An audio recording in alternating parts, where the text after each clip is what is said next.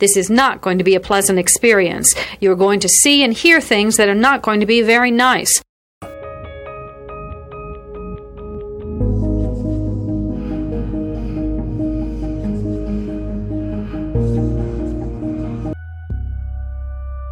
Experts divide serial killing into two general types organized and disorganized. An organized killer brings everything he needs to complete the murder. A disorganized killer improvises. Begin.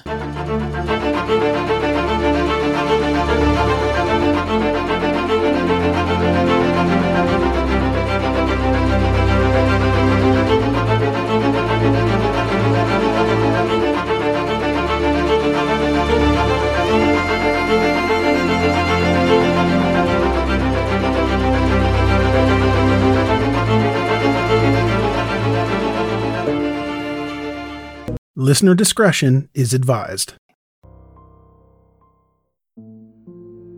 Three Rivers is a small city in southern Michigan. In 1988, the city had a population of just over 7,000 residents. 19 year old Cathy Swartz lived in a townhouse with her fiance, Michael Warner, and her nine month old daughter, Courtney. Warner was not Courtney's father. Cathy grew up in the small village of Mendon, Michigan. Her family owned a farm. Her family moved to Three Rivers when she was in high school. In March 1988, she dropped out of school because she gave birth to Courtney. Michael Warner and Cathy had met four months earlier in September. In November, they got engaged. In early December 1988, the young family was preparing for Courtney's first Christmas. The tree was set up, and there were several presents under it. Courtney was going to receive several stuffed Muppets for Christmas. On the night of December 1st, 1988, they had a quiet night at home. Cathy and Warner ate fish and chips and then played board games. They got to bed around midnight. Half an hour later, some friends knocked on their door. Warner opened the bedroom window and told them that they were in bed. Warner got up early the next morning to work his shift at a paper plant. He kissed Cathy and left at 5:25 a.m.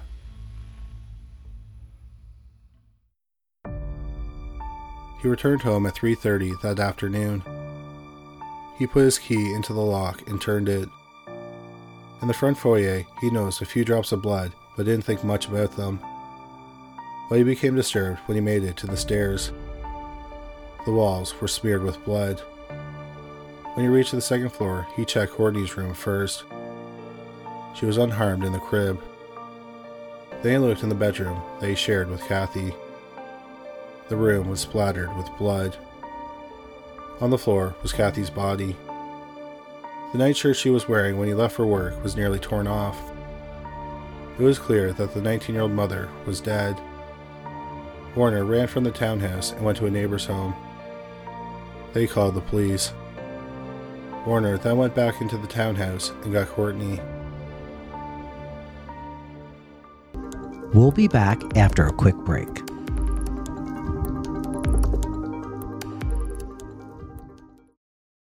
Here is a quick word from our sponsor. We take this few seconds off to inform you, our valued loyal listener, about the best health and fitness podcast shows from the Nezpod studios. Join us as we give you the best of the best health and wellness updates you can rely on for the treatment of chronic health problems. Classic functional medicine back to basics health tips and special updates from the best doctors in the United States of America. Check out this health and wellness podcast shows. Explore Health Talk Weekly, Healthy Lifestyle Matters, Excellent Health Digest, Healthy and Free Daily, and last but not least, Weekly Health and Fitness Corner. Also, check out Nasty Boy CC, the truest story never told fiction podcast, for that real life on the go experience with the 27 year old Golden Boy, who made our guest invite number one list. He tells us about his story as it happens in real time and in real life. It's Nasty Boy CC, the truest story never told. Go get a load of that happiness because happiness is healthy as we know it. Join us every week as we continue to provide you the best of health and fitness wellness updates from around the globe. Enjoy the show.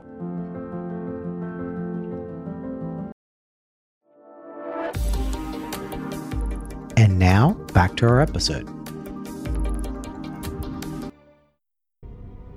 Cathy's murder had been brutal and rageful.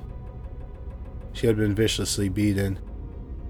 The medical examiner said that based on the color of the bruises, she was beaten for approximately 15 minutes. She had also been strangled. But ultimately, she bled to death. There were three cuts on her neck. One was very deep and cut both her artery and her jugular. The murder weapon wasn't found at the crime scene, but the police suspected it was a pair of scissors. On Cathy's sweatpants, in blood, was the outline of the handles of a pair of scissors. While the murder was brutal, the crime scene was bizarre. It's believed that Cathy's body was positioned so that she could see her daughter in the room across the hall. The medical examiner thought that Cathy had been killed sometime shortly after 12 noon, so she may have been dead for about three hours by the time her body was found. Yet Courtney's diaper was relatively clean, it was just a bit wet. The police suspected that the killer changed the baby's diaper. It's believed that the killer also changed the radio station. When the police arrived, it was tuned to an easy listening station. It wasn't a station that Cathy listened to. The police speculated that the killer had showered and changed his clothes before leaving. The water in the bath was still running when the police arrived. They found a size 9 bloody footprint on the bathroom floor. The phone line in the bedroom had been cut. On the pink phone, the police found a bloody fingerprint. Perhaps most bizarre were the written messages. The police tech had a new piece of forensic equipment. Was a handheld wand with an alternate light source, special powder, and goggles that revealed possible evidence, like hairs and fibers, that couldn't be seen with the naked eye or easily missed. But in this case, they found several things that had been written in marker and apparently cleaned off. On the refrigerator, they found the words Metallica and Harley was here. Then, on Cathy's inner thigh, they found another message. It read, I was here. The police suspected that Cathy knew her killer. There were no signs of a break in or forced entry. When Michael Warner returned home, he said he put his key in the lock and turned the key. Well, you can say for certain that the door was locked when he got home. A neighbor told the police they had been out that day. When they returned home, they found pry marks on the door, as if someone had tried to break in. The police believe that this was a ploy used by the killer to make it look like the murder was a home robbery gone wrong. But nothing in Cathy's home had looked like the killer went there to rob the house. Nothing had been stolen, and it didn't appear that the killer had attempted to steal anything. Instead, they believe that the killer went there with the intentions of either having consensual sex with Cathy or to rape her.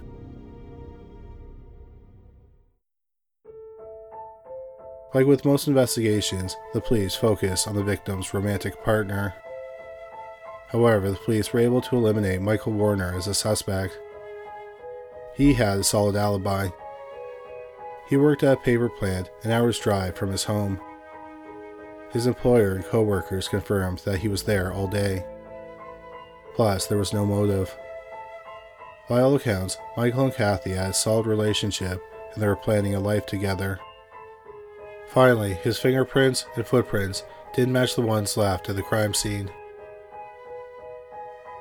The police's next suspect, Michael Howard, was the man Cathy claimed was Courtney's father. Howard did not think he was the father. After the murder, Howard did a court ordered paternity test. He was the father of Courtney. But the police didn't think he was the killer. His prints didn't match those left at the crime scene, and he had an alibi. He was at work and he hung out with his girlfriend. The police had a third suspect, and he seemed like he was the most promising. It was 19 year old Troy Schulteis. He was Michael Warner's best friend and ex boyfriend of Cathy. Schulteis' nickname was Harley, which was the name written on the fridge. Schulteis was also a big fan of the heavy metal band Metallica, which was also written on the fridge. Also, his truck was seen at the crime scene that afternoon. The police interviewed Schulteis. He did not have an alibi for the time of the murder. he admitted that he wrote the messages on the fridge and on Cathy's leg. But he claimed he did months earlier at a party. He wrote them in red marker and then wiped them off. The police thought he was the killer, so they arrested him three days after the murder. However, once again, his prints didn't match those left at the crime scene. So after spending nine days in jail, he was released.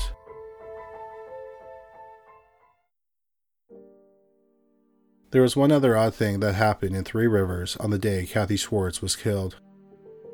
24 year old Christina Shelton and her three year old daughter were driving towards Centerville, a village west of Three Rivers. Shelton was speeding. She crossed the center line and crashed into the St. Joseph River. Shelton's three year old daughter was rescued, but Shelton did not survive. Shelton lived in the same townhouse complex as Cathy Swartz. Her accident happened around the same time Cathy was killed. The police thought it was possible that Shelton killed Cathy and then killed herself out of guilt. But like the other suspects, her prints did not match the ones left by the killer. The police speculated that Shelton saw something so disturbing that she ran away and lost control. However, since she was never questioned, the police don't know if her death had any connection to Cathy's murder.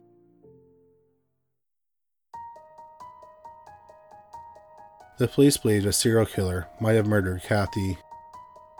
Portage, Indiana is about 100 miles west of Three Rivers. On March 26, 1989, George and Lisa Kopanakis left their apartment in Portage to go out for the evening. They were gone for about three hours. When they returned home, they made a horrifying discovery. Someone had forced their patio door open and entered their home. With a butcher knife, they slit the throats of the couple's two dogs. Then they threw a rug over the bodies. After the disturbing incident, the couple moved to another home in Portage. Several months after the dogs were killed, on August 4th and 5th, George was out of town for business. Lisa's sister tried to contact her several times but could not, so on August 5th, she went over to the couple's apartment. She found her 23 year old sister dead under a rug. She had been beaten and stabbed a dozen times. She supposedly had her throat cut nearly to the point of decapitation with a pair of scissors. It's believed that she was killed either on the afternoon of August 4th or the morning of August 5th. She was murdered about eight months after Cathy was killed. The second murder was committed in Dillman, Indiana, which is about 90 miles south of Three Rivers. Two months after Lisa Kopanakis was killed, on August 13, 1989, 18 year old Sherry Herr was home alone in her family's house. She was beaten and stabbed to death. She had suffered a fractured skull and she had been stabbed in the throat. There were several similarities between the murders. All the victims were young white women who were home alone during the day. If Lisa Kopanakis was killed on August 4th, then they were all murdered on a Friday. Also, all the murders were incredibly violent. However, the police couldn't find any connections between the murders. The police didn't even determine if one person was responsible for the two murders in Indiana.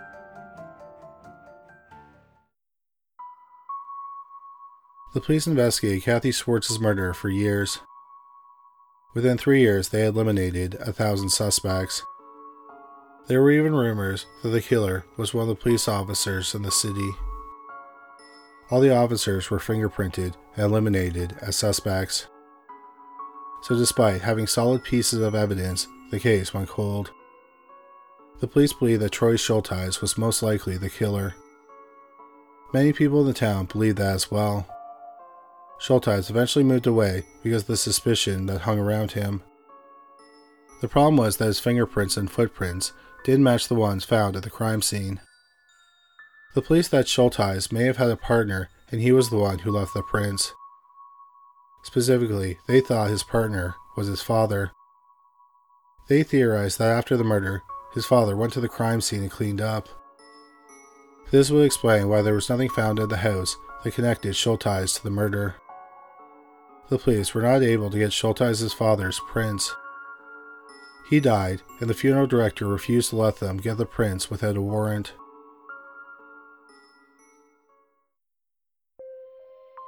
In 2012, just over 23 years after the murder, the police reopened the case.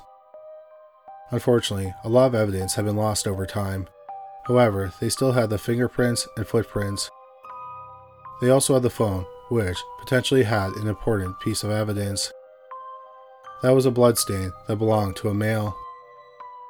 DNA testing proved it did not belong to the three main suspects Cathy's fiance Michael Warner, Courtney's father Michael Howard, and her ex boyfriend and prime suspect Troy Schulteis. The police entered the DNA into the FBI's combined DNA index system, also known as CODIS. But no match was found.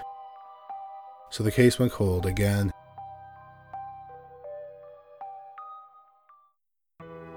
Ten more years passed. Then in May 2022, the Michigan State Police Crime Lab DNA director decided to send the DNA sample the private DNA company Othram Incorporated. A lot changed in those 33 years.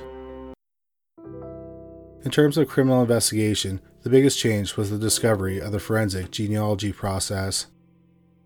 This is when the DNA of an unknown person is inputted into public DNA databases with the hopes they'll find relatives of the killer. Then it's a matter of mapping out their family tree.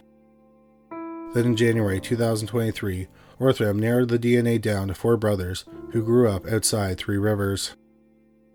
They already had the DNA of one of the brothers. His DNA did not match what was left at the crime scene. Two of the brothers still lived in the area. They voluntarily gave samples of their DNA and they didn't match. The fourth brother, Robert Waters, had moved away from the area years earlier. Waters had problems with the law when he was young. He even spent time in a juvenile home. He met and married a woman who convinced him it was better to move out of the state and leave all the trouble behind. They eventually settled in South Carolina, where he started a plumbing business and seemingly stayed out of trouble. Waters also had a connection to Cathy Swartz. He was a childhood friend of her fiance, Michael Warner. Waters and his girlfriend had visited Cathy and Warner about a month before the murder. Waters had never been a suspect, and his prints were never taken. He had moved out of the state shortly after the murder, and the police never followed up on it. In the spring of 2023, Waters was 54 years old. He was living in Beaufort, South Carolina, with his wife. He was the father of two children.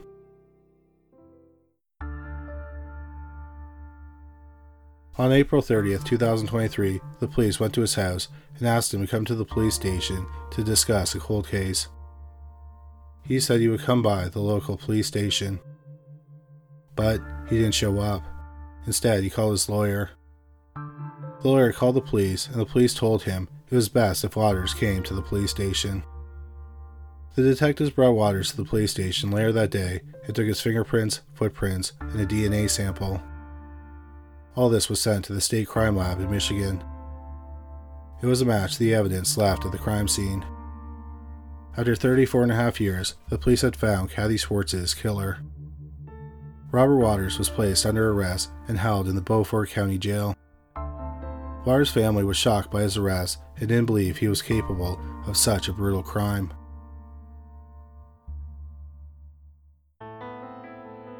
On May 6, 2023, Five days after he was arrested, 54 year old Robert Waters was found dead in his jail cell. He had hanged himself with a bedsheet. It is believed that he killed himself during a guard shift change. After his death, the police officially closed Cathy Swartz's murder. Many people are wondering if Waters killed anyone else, like Lisa Kopanakis and Sherry Herr. One problem is that in 1989, when the murders were committed, Waters was living about 1,800 miles away in Phoenix. However, the police think it's possible that he did kill other people. By the time of this recording, the police have not connected him with any other murders.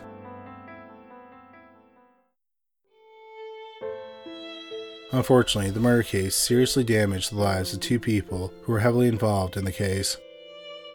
One was Cathy's fiance, Michael Warner, he said for a while he had an alcohol use disorder. He had problems holding down jobs. When the case was solved in 2023, he was unemployed and living with his mother. He often rides his bike around Three Rivers, collecting cans and bottles. The other person was Troy Schulteis. He had major problems with employment. He moved away from Three Rivers, but eventually moved back. When the case was solved, he was living in his mother's basement. His mother said that the pressure of being the prime suspect gave him health problems. Many people found it disturbing that two innocent men had difficult lives after the murder, but the killer got married, had kids, ran a successful business, and lived in a half a million dollar home. This will conclude the episode. Thanks for tuning in. If you like what you hear, please leave a comment and subscribe. Thank you.